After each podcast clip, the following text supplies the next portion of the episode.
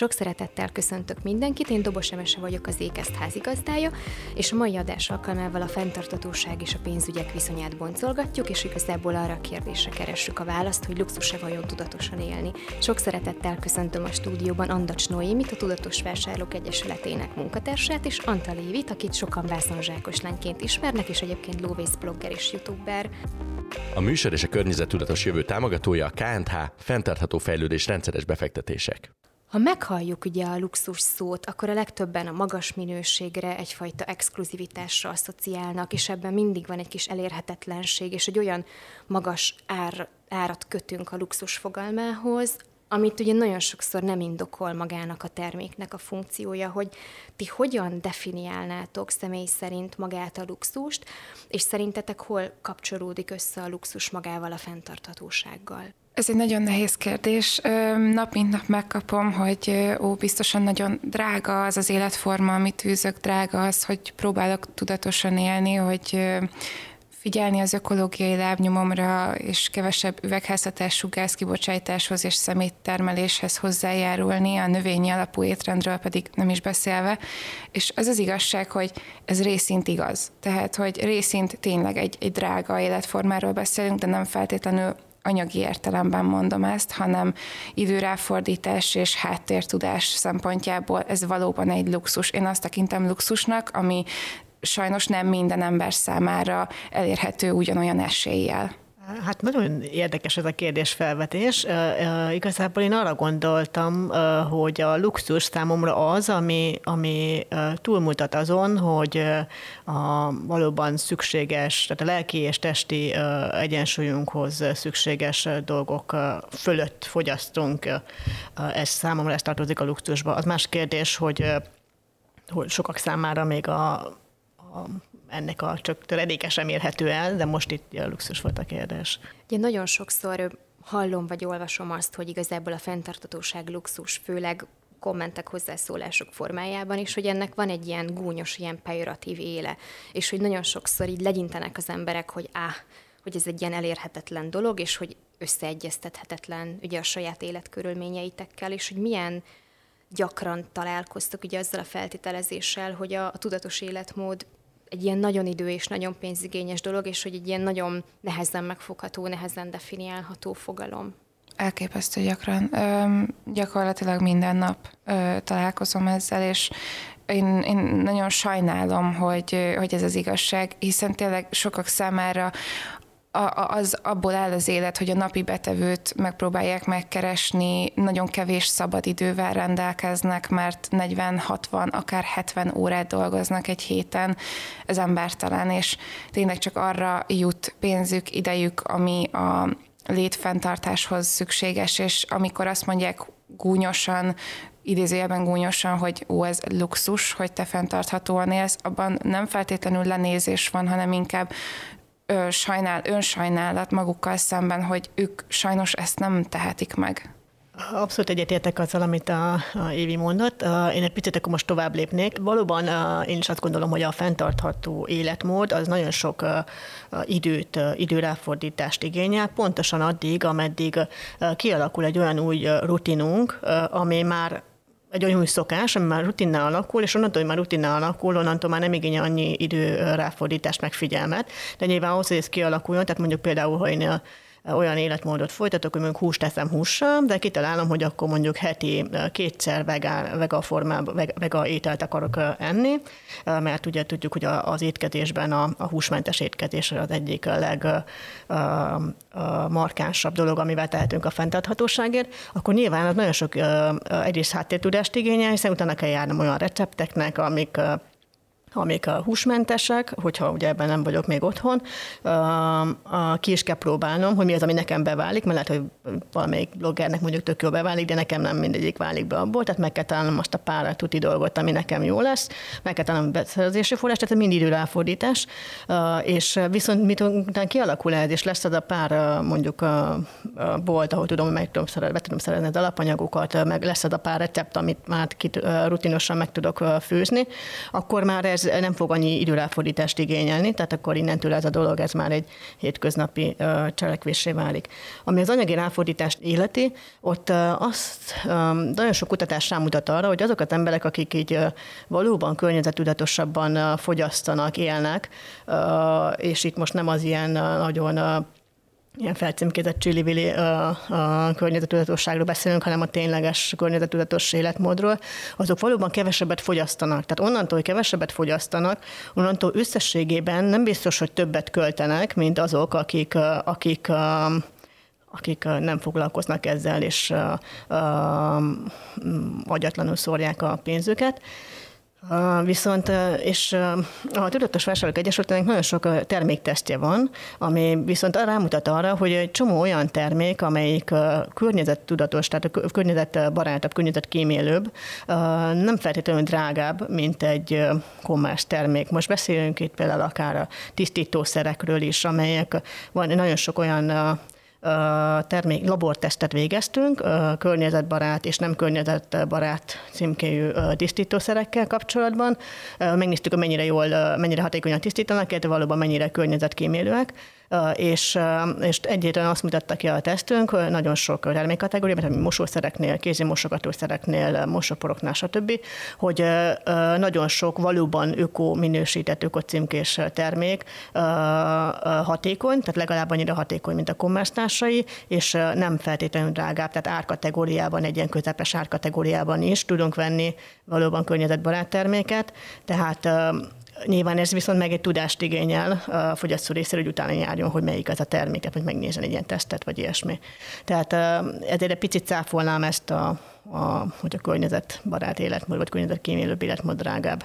Igen, én ezért is mondtam azt, hogy nem feltétlenül anyagi értelemben, mert nekem a kedvenc takarítószerem, amiről nektek is készült egy szuper tesztetek, vagy felmérésetek, az az ecet. Az ecetnek van kimutatott fertőtlenítő hatása, és a legolcsóbb takarítószer, mennyibe kerül egy liter, nagyjából 70 forint, 100 forintba körülbelül kerül egy liter ecet, és azzal én kitakarítom az egész házat 10-szer nagyjából. Szerintetek kövezi egyébként egyfajta ilyen tévhit, vagy egyfajta ilyen bizalmatlanság a környezetbarát tisztítószereket, hogyha mondjuk maradunk ennél a kérdéskörnél, hogy akkor, tehát hogy feltételezik azt az emberek, hogy ami mondjuk környezetbarát, az nem lesz olyan hatékony, hogy nem fog úgy fertőtleníteni, mint mondjuk az, ami pedig tele van vegyi anyagokkal? Ez az ecetre például nagyon jellemző, nekem rendszeresen szokták ezt írni, hogy ez biztosan nem tisztítja, nem takarítja ki rendesen a fürdőszobát, a szódabikarbonára szintúgy ezt szokták mondani, de ez egyáltalán nem igaz, a valóság nem ezt mutatja, de hogyha nem ezt feltételezik, akkor pedig azt, hogy milyen büdös biztos nálunk a lakás, és hiába magyarázom el gyakran, hogy az ecet miután megszáradt, egyáltalán nem szagos, tehát eltűnik a szaga, illetve számos mód van arra, hogy illatossá tegyük az ecetes takarítószerünket. Itt ezek gyakran ilyen pejoratív előfeltételezések, és ez szerintem nem csak a környezettudatos életmódra, hanem így bármi másra is elmondható, és egy ilyen alapvető, hát szomorú ezt mondanom, de magyar mentalitás. Ugye beszéltünk a tisztítószerekről, meg Noémi említetted például a húsfogyasztást is, hogy annyira komplex, annyi aspektusa van, hogy akár csak a mi lábnyomunk a hétköznapokban mi mindenből épül fel, tehát hogy ott van a közlekedés, az étkezés, a bevásárlás, maga a csomagolásmentesség, és ugye, ahogy mondtuk, a háztartásunk, meg a vegyszerhasználat is, és hogy van olyan, úgymond ilyen zöldülési terület, ami tényleg plusz anyagi befektetést igényel mondjuk attól, aki szeretné zöldebbé tenni a hétköznapjait, és hogy melyik az szerintetek, nyilván nagyon-nagyon sok aspektus van, amin tényleg a legtöbbet lehet spórolni, és először nem is gondolnák az emberek, hogy egy csomó pénz marad a zsebükben, hogyha mondjuk ezeket meglépik, ezeket a kis életmódbeli változásokat. Több területről beszélhetünk a személycsökkentésről, meg beszélhetünk az ökológiai lábnyomcsökkentésről. A személycsökkentés ez azért szerintem egy jó téma, nem feltétlenül ökológiai lábnyom redukálás szempontjából, hanem inkább edukatív szempontból nézve, hiszen egy látványos eredményt érünk el. Tehát amit csinálunk, azzal egy látványos eredménye lesz a rengeteg kitartó munkánknak. Másik téma az pedig az ökológiai lábnyom redukálás, ami elsősorban arról szól, hogy mennyi üvegházhatású gáz termeléséhez vagy kibocsátáshoz járulunk hozzá. Na most, amivel például effektíven tudunk ez igazán változtatni, az például a közlekedés, az, hogy a háztartásunk mennyi energiát fogyaszt, tehát például mivel fűtünk, illetve az étkezésünk is nagymértékben befolyásolja ezt. Na most például a fűtésrendszer megreformálása egy háztartásban az bizony anyagi ráfordítással jár először. Tehát, hogyha mondjuk elektromos fűtésre akarunk váltani, de hosszú távon viszont ez ki fog fizetődni, hiszen jóval alacsonyabb lesz a rezsink. Mi átálltunk elektromos árammal való fűtésre, egy klímával fűtünk, ennyire egyszerű, és ráadásul ez egy energiatakarékos klíma. Igen, ez először 150 000 forint ráfordítást igényelt, viszont évről évre alacsonyabbak lesznek a számláink, tehát így hosszú távon viszont ez abszolút megéri. Akkor ugyanezt tudom mondani a közlekedésre is. Én biciklivel közlekedem, most már több mint egy éve, gyakorlatilag mindenhova. Szerintem két kezemben meg tudom számolni, hogy egy év alatt hányszor kellett autóba vagy tömegközlekedési eszközre szállnom.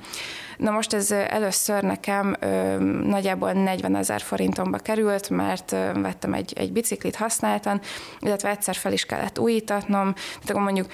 mondjuk azt, hogy 100 000 forint, de hogyha azt vesszük, hogy 10 000 forint egy budapesti bérlet egy átlagos ember számára, egy felnőtt ember számára, akkor hát igen, 10 hónap volt, mire ez megtérült, de innentől kezdve nekem gyakorlatilag ingyen van, hogy közlekedem. Úgyhogy ezt még számos dologra lehetne mondani, akár a hulladékcsökkentéssel kapcsolatban is, hogy ha mondjuk átváltunk újra használható eszközökre, eldobható termékekről, akkor igen, először pénzbe kerül egy kulacs megvásárlása, tegyük fel mondjuk 5000 forintba kerül egy jó minőségű kulacs, de hogyha mondjuk naponta kb. 500 forintot elköltünk arra, hogy mindenféle üdítőket fogyasztunk, vagy akár ásványvizet fogyasztunk, egyébként ezek is marha drágák, főleg a fővárosban, akkor 10 nap múlva ez a kulacs visszahozza az árát tulajdonképpen, úgyhogy ez erre is érvényes, vagy ami szerintem még nagyon jó példa szokott lenni, az az újrahasználható menstruációs termékek, amikkel szintén nagyon-nagyon-nagyon sok szeméttől tudjuk megkímélni magunkat és a bolygót. Például egy intim kehelynek a megvásárlás, az ilyen nagyjából 10-12 000 forint. De egy hónapban egy hölgy, vagy aki menstruál, az akár több ezer forintot költ el, csak és kizárólag ezekre a higiéniás termékekre, úgyhogy tulajdonképpen csak néhány hónap, és visszahozta az árat, és ezt a terméket viszont 10 évig lehet használni. Hát igen, azt hiszem, Éva mindent elmondott így. Annyiban kapcsolnék hozzá, hogy tényleg, amit ő mondott, az ugye tényleg a fogyasztás csökkentésről is szól, tehát hogy innentől lesz ez valóban fenntartható, és nem egy ilyen csili-vili kirakat zöld életmód. Amit még így hozzátennék, hogy ez nagyon érdekes kérdés, hogy valóban ugye a háztartásoknak az energiafogyasztása az, ami nagyon erőteljes, vagy nagyon nagy súlyt játszik abban, hogy egyénenként mekkora ökolábnyomunk van, és valóban ez egy hatalmas beruházást igényel, nem is mindig adott a lehetőség, mondjuk egy társasházban, de eléggé korlátozottak a lehetőségeink. Hát, hogy ahol távfűtés van például. Igen. Igen, viszont itt csak arra kapcsolunk vissza, hogy mondjuk viszont ahol megadott, és mondjuk valaki megcsinálja ezt, vagy mondjuk esetleg napelemet szerel fel, vagy ilyesmi, ott is azért nagyon érdekes, hogy lehet, hogy valaki ilyen szempontból mondjuk egy ilyen nagy beruházást hajt végre, és zöldíti a házát, a lakását, de az is kérdés, hogy azt a megtakarított energiát, vagy tehát a képzelben energiát, ezt mire használja, vagy ezt a pénzt, amit megspórol, mire használja, majd arra használja, hogy akkor nem tudom én, Hawaii-ra utazgat repülővel nyaralni, akkor nyilván értük, hogy ezért nem sok mindent tettünk a dologért, tehát hogy ez tényleg nagyon sokrétű és nagyon könnyen billegő dolog. A te háztartásodban volt egyébként olyan, ami mondjuk egy ilyen nagyobb befektetés volt kezdetben, amit esetleg Évi nem említett? És egy ilyen fenntarthatóbb életmódot szolgál? Hát én társasházban lakom, én eléggé meg van kötve a kezem, de amikor oda költöztem, akkor fontos volt, hogy a fűtést jól megcsináljam. Nyilván ez is egy nagy beruházás volt, de azért ez egy kicsit hatékonyabb fűtés, meg hát azóta is intenzíven kampányolok legalább egy tetőszigetelésért, mivel egy lapos tetős társasház felső lakásában lakom, tehát itt télen iszonyatosan megy szökik a hő, nyáron meg brutál meleg van, nem vagyok hajlandó légkondit venni, bár 40 fokban dolgozni ott van azért elég kemény. Tehát, hogy végülis ez is egyfajta beruházás, hogy most már ott sikerült így a társasházon valamennyire így végig nyomni, hogy akkor legyen egy tetőszigetelés, és akkor hát nyilván egy anyagi áldozattal jár mindenki részéről. Igen, és ahogy mondod, hogy társasházban laksz, tehát hogy az ember közben azért van, hogy meg van kötve, és nem tud éppenséggel mindent megtenni, vagy mindent beszerezni, vagy mindent elintézni. Hogy említettétek ugye azt is, hogy több újfajta termék is kiszolgálja azokat, akik egy fenntartatóbb életmódot szeretnének folytatni. Ugye mondtad az intim kelyhet, vagy éppen a kulacsot, és hogy nyilván évről évre rengeteg kutatás jelenik meg arról, hogy egyre több embernek fontos a fenntarthatóság, meg számolgatják azt az árdifferenciát is, hogy mennyivel többet hajlandóak kiadni az emberek egy fenntartatóbbnak tartott termékre, és hogy mennyire látjátok azt, hogy mennyire lovagolják meg a cégek ezt. Eszméletlen módon. Fontos a fenntarthatóság. Nekem, ami mindig eszembe jut ilyenkor, az a bambuszpohár, hogy mennyire jól hangzik az, hogy bambuszpohár, és akkor, hogyha bármikor, bárhova beugrasz, akkor van nálad egy bambuszpohár, és tudod abba vinni az italodat, csak hogy ugye arról nem szólt először a fáma, hogy alapból egy ilyen melamingyantával keverik, és ugye egy egészségre káros anyagok oldódhatnak ki, ugye, hogyha forró italt öntenek bele. Hogy látjátok, mik akár a legfeleslegesebb termékek, amiket így ezzel a címkével próbál meg mondjuk sok vállalat eladni, hogyha ezt használod, ha ezt veszed meg, akkor fenntartatóbbnak tarthatod magadat, de közben igazából felesleges. 1000 és 1000 ilyen terméket tudnék felsorolni, de csak egyet fogok mondani, az a fémszívószál, újrahasználható szívószál. Szóval a szívószál témát ezt akkor kapták fel, amikor kikerültek képek arról, hogy teknősök orrába bele tud kerülni a tengerben, óceánban a műanyag szívószál, és hogy ezt milyen nehéz kibányászni az orrukból, de nem csak ez, hanem hogy tényleg állatok pusztulnak el a tengerekben is, illetve a tengeri madarakról nem is beszélve, a műanyag szennyezés áldozatául esve. Azonban azt nagyon kevesen tudják, hogy a szívószál az óceánokban, tengerekben az a vízi hulladéknak, műanyag hulladéknak 0,0003%-át képezi, és ami pedig a nagy részét jelenti az óceáni műanyag hulladéknak, az halászati hulladék. Magyarán, ha meg akarjuk menteni a halakat, azzal teszünk a legtöbbet, hogyha nem a fémszívószálat választjuk, hanem hogyha kevesebb vagy semennyi tengeri halat fogyasztunk, tengeri élőlényt fogyasztunk. Igen, ez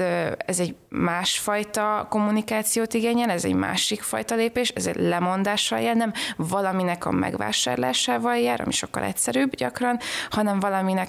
valamiről való lemondással jár,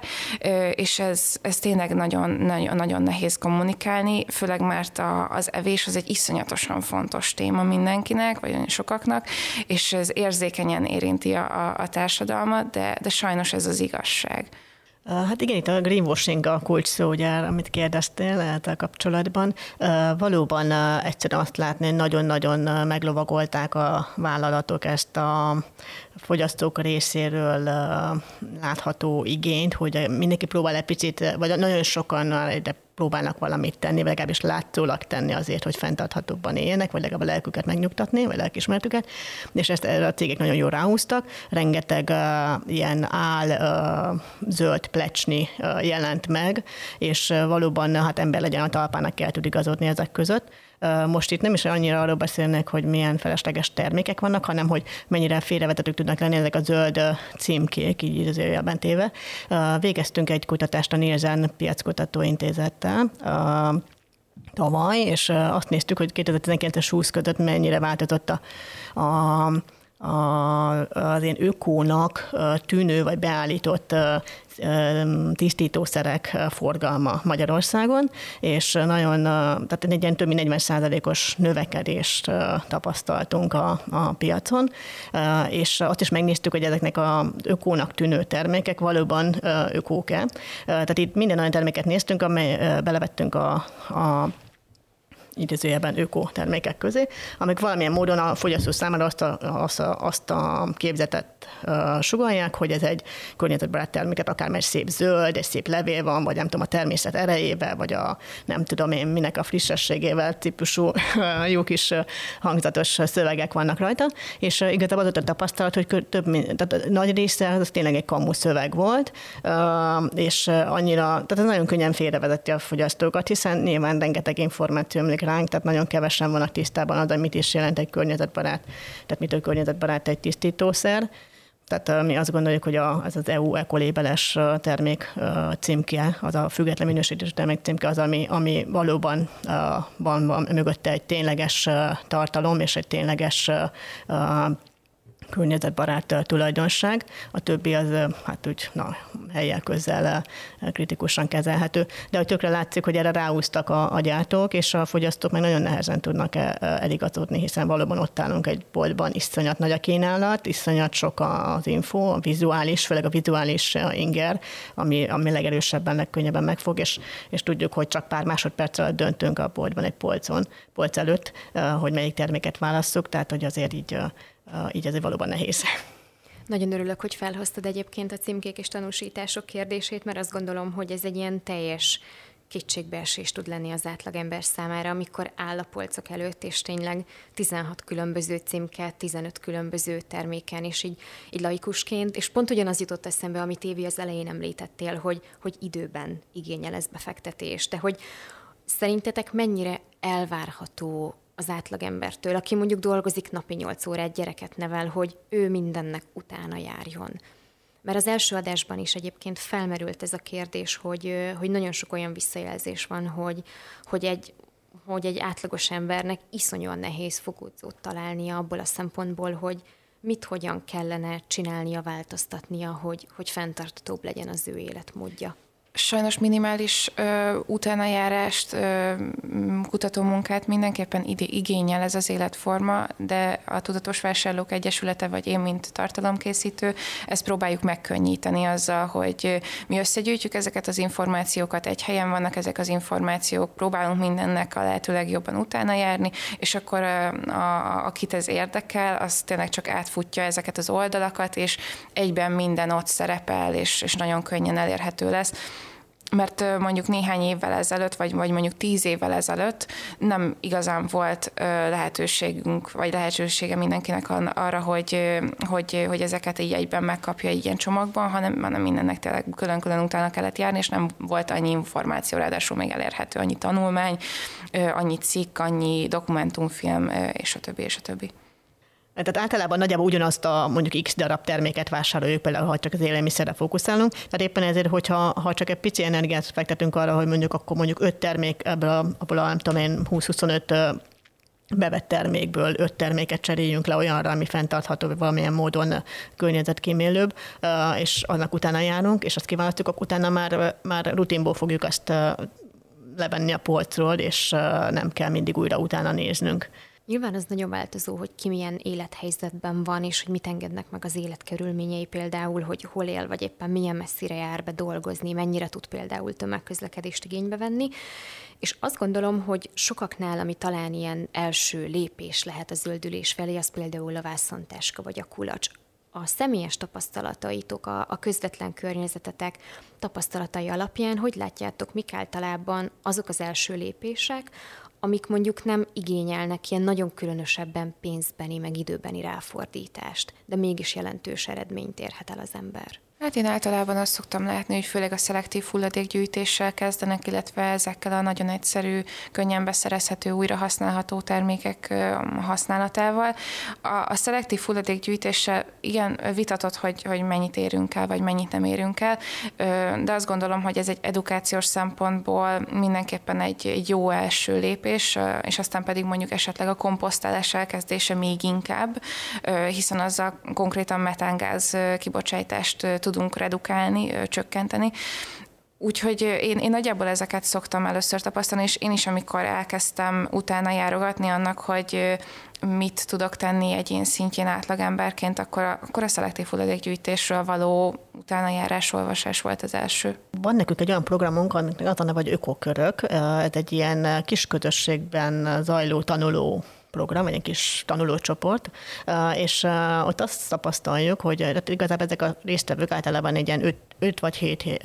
6 héten keresztül minden héten találkoznak egymással, csak egy ilyen témát így végig beszélnek, és nem csak az a lényeg, hogy beszélnek, hanem kipróbálnak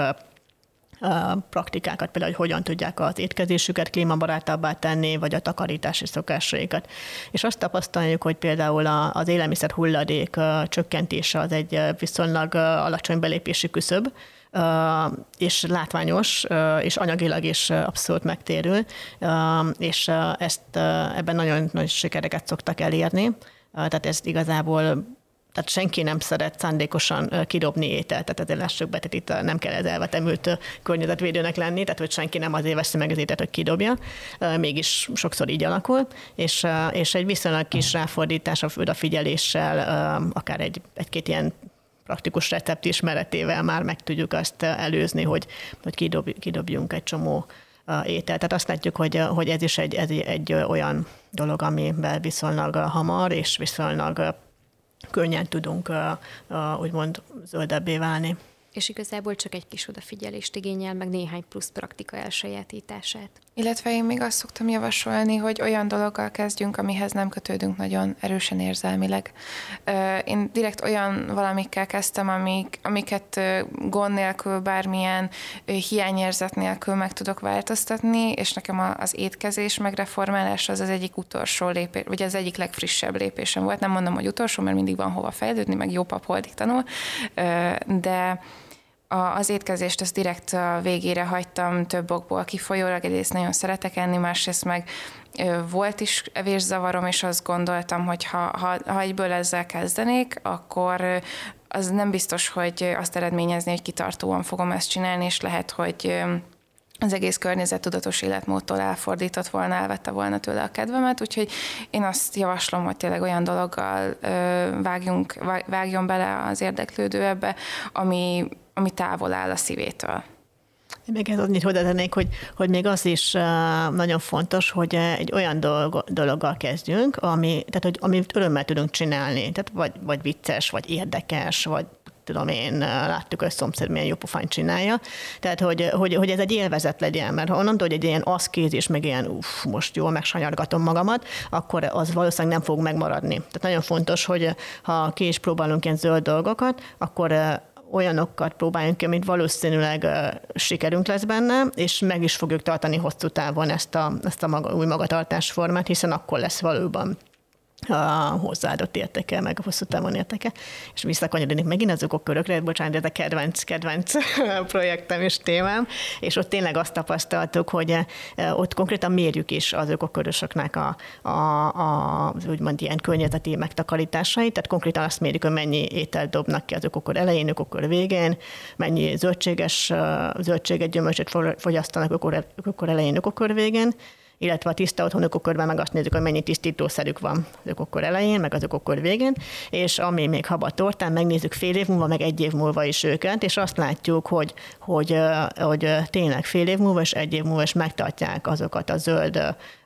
trükköket, praktikákat, amiket az ökokör alatt elsajátítottak, és pontosan azért, mert ott is, tehát mind olyan eszközöket, olyan motivációt adunk nekik, hogy tényleg olyanba vágjanak bele, amit szeretnek, amit szívesen csinálnak, ami sikerélmény nekik, és ezért ez meg tényleg beépül a hétköznapjaikba, és egy évvel az ökokör után is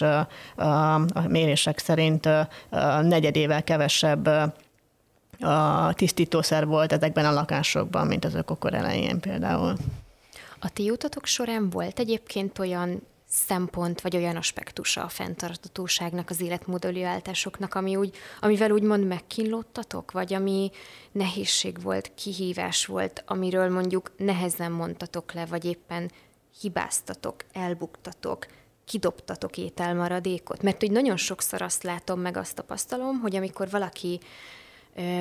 meghozza ezt a döntést, hogy akkor ő fenntarthatóbban szeretné a hétköznapjait élni, hogy egyfajta nyomást helyez egyből magára, egy óriási nyomást, hogy ezt tökéletesen kell csinálni, és minden téren azonnal másnapra jól kell csinálni, és komplexen kell csinálni, holott ezért gyakorlatban egyáltalán nem úgy működik. Tehát ti is, ahogy mondtátok, lépésenként, folyamatosan tanulva, fejlődve, mások által inspirálódva, lépünk egyről a kettőre, és aztán kettőről a háromra. Na most a környezettudatos életmód engem például nagyon sokat tanított ezzel kapcsolatban, hogy engedjem el a perfekcionizmusomat, mert egyszerűen hibázni fogunk, mindenképpen hibázni fogunk. Én nagyon szeretem a veganizmusnak a definícióját, a környezettudatos életmódra vetítve is. Ez úgy szól, hogy a veganizmus ez egy olyan filozófia, ami elutasítja az állatok árucik státuszát, amennyiben lehetséges és kivitelezhető az élet különböző praktikus területeim, ezeket nem fogom felsorolni. Ebből az amennyiben lehetséges és kivitelezhető a fontos, hogyha valami nem lehetséges és kivitelezhető. Tehát nem lehetséges és kivitelezhető, hogy nulla hulladékot termeljek. Nem lehetséges és kivitelezhető, hogy mindig biciklivel közlekedjek. Nem lehetséges és kivitelezhető, hogy sosem pazaroljak semmilyen élelmiszert. Ezek nem akadályozhatnak meg viszont abban, hogy ne próbálkozzak. Tehát most akkor mondhatom azt, hogy elbuktam a biciklivel való közlekedésben, mert egyszer taxiba kellett ülnöm, mert nagyon-nagyon durván rohantam valahova, vagy nem tudtam valamit elcipelni a biciklin, tehát hogy nem, az azt jelenti, hogy egyszer volt ilyen alkalom, de következő héten megint biciklivel megyek, tehát, vagy megfeledkeztem valamiről a hűtőben, és megpenészedett, és muszáj volt kirobni. Hát igen, sajog érte a szívem, de legközelebb jobban odafigyelek. Tehát ez még meg a veganizmussal kapcsolatban is nem véletlenül van ez benne a definícióban, mert van, hogy elfelejtjük, nem figyeltünk kicsit oda, vagy nem tudtunk róla, vagy bármi ilyesmi, és véletlenül mondjuk állati terméket fogyasztunk. Előfordul. Igen, rossz érzés, de fel kell állni, és folytatni kell. Igen, csatlakoznék, és nagyon köszönöm, hogy így elmondtad, hogy valóban tehát nem szabad azt gondolni, hogy ezt csak tökéletesen lehet csinálni. Azt gondolom, mindenkinek mindig van hova fejlődnie, és mindig a saját élethelyzetünkhöz kell igazítani a célokat. Ha csak én személyes példával élve, tehát én most, nekem ugye van egy gyerekem, és most már belecsúsztunk lassan a korban, meg kisiskolás, és már egyre több inger éri ugye az iskolában, és nagyon nehéz ezzel szembe menni, és ez nem vásárolunk mindenféle vicket-vackot típusú dolog, nagyon-nagyon nehéz, és nagyon sokszor elbukom, és rettentően rosszul érzem magamat, de hát ez van most, ez egy ilyen életszakasz, ez pár évig valószínűleg el fog tartani, így fogunk így küzdeni egymással, de azért azt gondolom, hogy ettől függetlenül még egy csomó más dologban, meg a fenntarthatóbban élek, mint mondjuk talán az átlag, vagy nem tudom. Ugye említettétek még a beszélgetés elején, hogy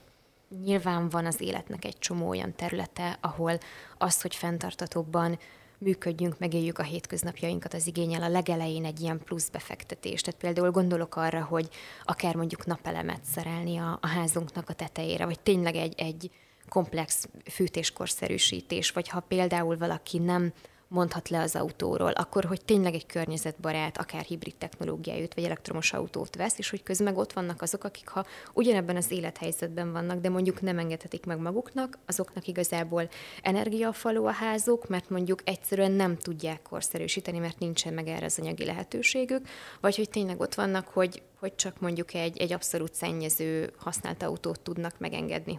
Hogy látjátok, hogy a fenntarthatóság az mennyire anyagi kérdés, vagy mennyire függ attól, hogy milyen generációhoz tartozik az ember. Mert nagyon sokszor mondják azt, hogy pont a fiatalabbak, az ilyen 20-30 éves generáció az, aki így fogékonyabb alapvetően a környezetvédelemmel kapcsolatos ügyekre, vagy a fenntarthatóságra, a klímaváltozásra, hogy akár a saját környezetekben mit tapasztaltok, hogy függ-e ez akár az életkortól, vagy akár az anyagi helyzettől? Vagy igazából elkötelezettség és nyitottság, vagy egyfajta törődés a világ dolgaival az, ami befolyásolja az embereket? Ha megnézünk egy statisztikát, akkor persze lehet, hogy azt fogjuk látni, hogy a fiatalabbak, mondjuk a Z-generáció jobban törődik, vagy fontosabbnak tartja a klímavédelmet, de azért én nem vonnék ilyen átlagot tényleg, mert látom a többi korosztályban is, hogy vannak emberek, akiket ez nagyon személyesen érint és fontosnak tartják. Inkább mindenki más szempontból közelíti meg, azt vettem észre, tehát édesanyám lehet, hogy nem lesz már vegán ebben az életben, mert megszokta azt, hogy eszik állati termékeket, és így már leélt egy életet, de próbál minél több vegetáriánus, meg növény alapú ételt készíteni, és vannak más területek, amikben meg teljes melbedobással beleáll, úgyhogy és ugyanez vonatkozik a kortársaimra is, tehát van, amit nem tudnak elengedni, van, amit el tudnak engedni, különböző okokból kifolyólag, legyen ez anyagi, vagy idő, vagy egyszerűen csak az, hogy mi az, amit hajlandó feláldozni, és mi az, amit kevésbé. Úgyhogy én nem vonnék ilyen átlagot, inkább tényleg megvan a minden korosztálynak a sajátossága, meg az, hogy mire hajlandó. Az időseknél például azt vettem észre, hogy az ilyen retro dolgok nagyon-nagyon-nagyon szeretik, tehát például, hogyha olyan tippeket hozok, hogy amik tényleg nagyon könnyen bevezethetőek, és a régi időket idézik fel. Hogyha mesélek arról, hogy milyen olyan újrahasználható eszközök vannak például, amiket már a nagyszüleink idejében is használtak, például az én nagyapám egész életében textil zsebkendőt használt, mindig csak kimosta, kivasalta, kész, és használta tovább, és ez egy olyan, tehát hogy ezek olyan dolgok, amik az ő idejükre emlékeztetik őket, és ezért szívesebben próbálják ki, szívesebben csinálják. De lehet, hogyha mondjuk vegán receptekkel kampányolnék nekik, az nem lenne annyira szimpatikus. Picit lehet, hogy így magam ellen is beszélek. Azt gondolom, hogy bizonyos társadalmi helyzet fölött kell lennünk ahhoz, hogy tudjunk ezzel foglalkozni. De én nagyon sokat olvasom például az Igazgyöngy Alapítványnak, az Eltitkoltnőknek a munkásságáról, a posztjairól, és egyszerűen látom azt, hogy ugye egyre nagyobb az a társadalmi réteg, amelyik annyira leszakadóban van, hogy tényleg a mindennapi megélhetésért küzd. Tehát azt gondolom, amikor a Maslow piramisnak így az alján van valaki, akkor egyszerűen nem várható el az, hogy ő most azzal foglalkozzon, hogy 20 év múlva mi lesz azzal a folyóval, vagy azzal a vízbázissal, ami ott van a környéken, hanem ők tényleg a máról a holnapra próbálnak túlélni. Viszont nyilván, ha már feljebb vagyunk ezen a Maslow piramison, akkor persze már lehet ezen gondolkodni, hogy akkor most ugyanazt a kulacsot megtöltöm 100-szor, vagy nem tudom hányszor. Tehát azt gondolom, hogy igen, tehát hogy kell egy bizonyos úgymond anyagi biztonság ahhoz, hogy ezzel a kérdéssel tudjunk foglalkozni, és tegyünk azért. De azt gondolom, hogy nagyon sokan vannak, akik már ilyen helyzetben vannak, és tehetnek, és tehetnének, és mégsem tesznek. Viszont, hogy kicsit pozitívabb is legyek, azt látjuk, hogy a Tudatos Vásárlók Egyesülete körül levőknél nagyon sokan akkor kapcsolnak be ebbe a témába igazán aktívan, és akkor kezdenek valóban itt tenni dolgokat, amikor gyerek jelenik meg a családban, tehát hogy gyereket várnak, vagy terveznek, vagy már megszületett, stb. És akkor már jobban egyrészt ez a gyerekem jövőjéért való felelősség, meg hogy mit adok a gyerekemnek, mivel tisztítom azt a szobát, amivel a gyerek ottan mászkál egész nap nélkézláb, vagy mit adok neki enni, vagy én mit eszem, hogy aztán ugye majd a megszületendő gyerek milyen egészséges lesz. Tehát, hogy ez egy olyan életszakasz, amikor sokkal érzékenyebbé válunk ezek iránt, a dolgok iránt. Ugye mindketten nagyon aktívan edukáljátok is a követőiteket, meg azokat, akikkel ugye együtt dolgoztok, és nagyon sok inger ér benneteket olyanoktól is, akik még tényleg mondjuk az első lépéseket teszik a fenntarthatóság felé. És hogy látjátok, hogy általában mik azok a tényezők, amiken áll vagy bukik, hogy valaki mennyire halad előre ebben a fenntarthatóság felé vezető úton, hogy még az elején említettétek például az időhiányt, hogy általában az idő tud olyan faktor lenni, ami meggátolja az embereket, vagy inkább az edukáció hiánya, hogy mondjuk nem tudnak olyan forrásokból inspirálódni, tanulni az emberek, amik úgymond igazán hitelesek lennének. Ez egy nagyon sok tényezős kérdés szerintem, és kéz a kézben járnak egymással. Az a helyzet, hogy eleve a hír-álhír megkülönböztetése is iszonyatosan nehezen megy az embereknek, nem tehát, hogy, és én ezt megértem, hogy miért van, és valószínűleg én sem tájékozódom a legtökéletesebben, de azért vagyok abban a privilegizált helyzetben, igen, a Maslow piramis valahol legtetején, közepén, hogy nagyjából meg tudom különböztetni a hír-álhír közötti különbséget, illetve azt is tudom, hogy mely tanulmány az, ami releváns, és mely az, ami kevésbé. Utána tudok éppen ezért járni dolgoknak, de ezt annak köszönhetem tényleg, hogy megvan a mindennapi betevő, hogy iskolákat végeztem, hogy rendelkezem egy háttérrel, és tényleg nem a napi létfenntartásomért kell aggódnom. Egyfelől meg tényleg, ahogy megtanítottak engem tájékozódni, hogy meg tudjam különböztetni a valós és a hamis információkat. Na most ez egy olyan ember számára, aki iskolázatlan, és tényleg abból áll számára az élet, hogy a mindennapi betemőre, hogy a kenyérre meg legyen a pénz, és ez iszonyatosan sok munkával és idővel jár, annak nem biztos, hogy ez így a rendelkezésére áll. Úgyhogy igen, amit említettél korábban a Maslow piramissal kapcsolatban, az abszolút én is így látom. Tehát kérdezted, hogy mi az, ami leginkább segít abban, hogy előre lépjenek. Igen, hogy igazából mik azok a tényezők, amin áll vagy bukik? Én két dolgot emelnék ki, szintén az ökokörökre hivatkozva. Ugye ott már több mint 2000 ember vett már részt az ökokörbe, tehát azért mondom, hogy van azért már pár visszajelzésünk. És azt látom, hogy leginkább azt tudja előre lendíteni valakinek úgymond a zöldülését, hogyha pici és reális célokat tűz maga elé. Tehát inkább kis lépésekben haladjunk, az legyen, azt, hogy szépen járjuk körben, nézzük meg, sikerült, nem sikerült, miért nem, ha nem sikerült, miért nem sikerült. Ha úgy érzük, hogy valamilyen nagyon nem akar összejönni, mondjuk az a veganizmus, akkor engedjük el, akkor próbálkozzunk, nem tudom én, a kulacsal, vagy valami mással, tehát nyilván millió egy dolog, valamivel lehet kezdeni próbálkozni, de hogy mindenképpen kis lépésekben el akarjuk egyszer az egész világot megváltani, mert nyilván nem fog működni. A másik pedig, ami nagyon fontos, hogy valami olyan támogató közösségbe próbáljunk bekapcsolódni, ez lehet akár egy virtuális közösség, mondjuk nagyon sok tök jó blogger van tényleg, akiknek a csoportjaik vannak, és lehet őket követni, visszajelezni. Tehát nagyon fontos ez a támogatás, tehát ne érezzük magunkat egyedül, tehát ne érezzük azt, hogy egyedül a széllel szemben megyünk, és az ökokörben például pont ez az, amit látunk, hogy ettől nagyon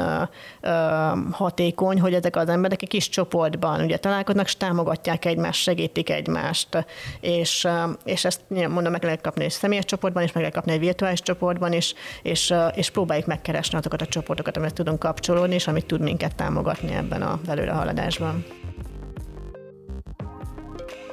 Nagyon-nagyon szépen köszönöm Andacs Noéminek és Antal Lévinek, hogy itt voltatok ma velünk. A következő adás alkalmával a zöld befektetésekről fogunk beszélgetni, hogy mitől számít egyáltalán egy befektetés zöldnek, és hogy mennyire támogatja ezt egyáltalán az állam vagy a pénzügyi világ. Tartsatok majd velünk! Műsorunkat a K&H fenntartható fejlődés rendszeres befektetések támogatta.